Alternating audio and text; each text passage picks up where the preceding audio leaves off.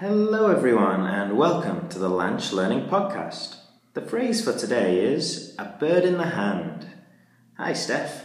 So today's phrase is a bird in the hand. What does this phrase mean and where does it come from? Hi, Rob. This phrase comes from a longer proverb A bird in the hand is worth two in the bush. This proverb first appears in print in the 1600s, but can be tracked back to the Bible Ecclesiastes chapter 9. The proverb and the short, more widely used phrase share the same meaning.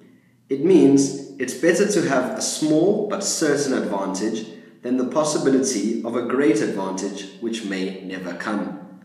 Okay, thanks, Steph. So it can be much safer to go with a bird in the hand.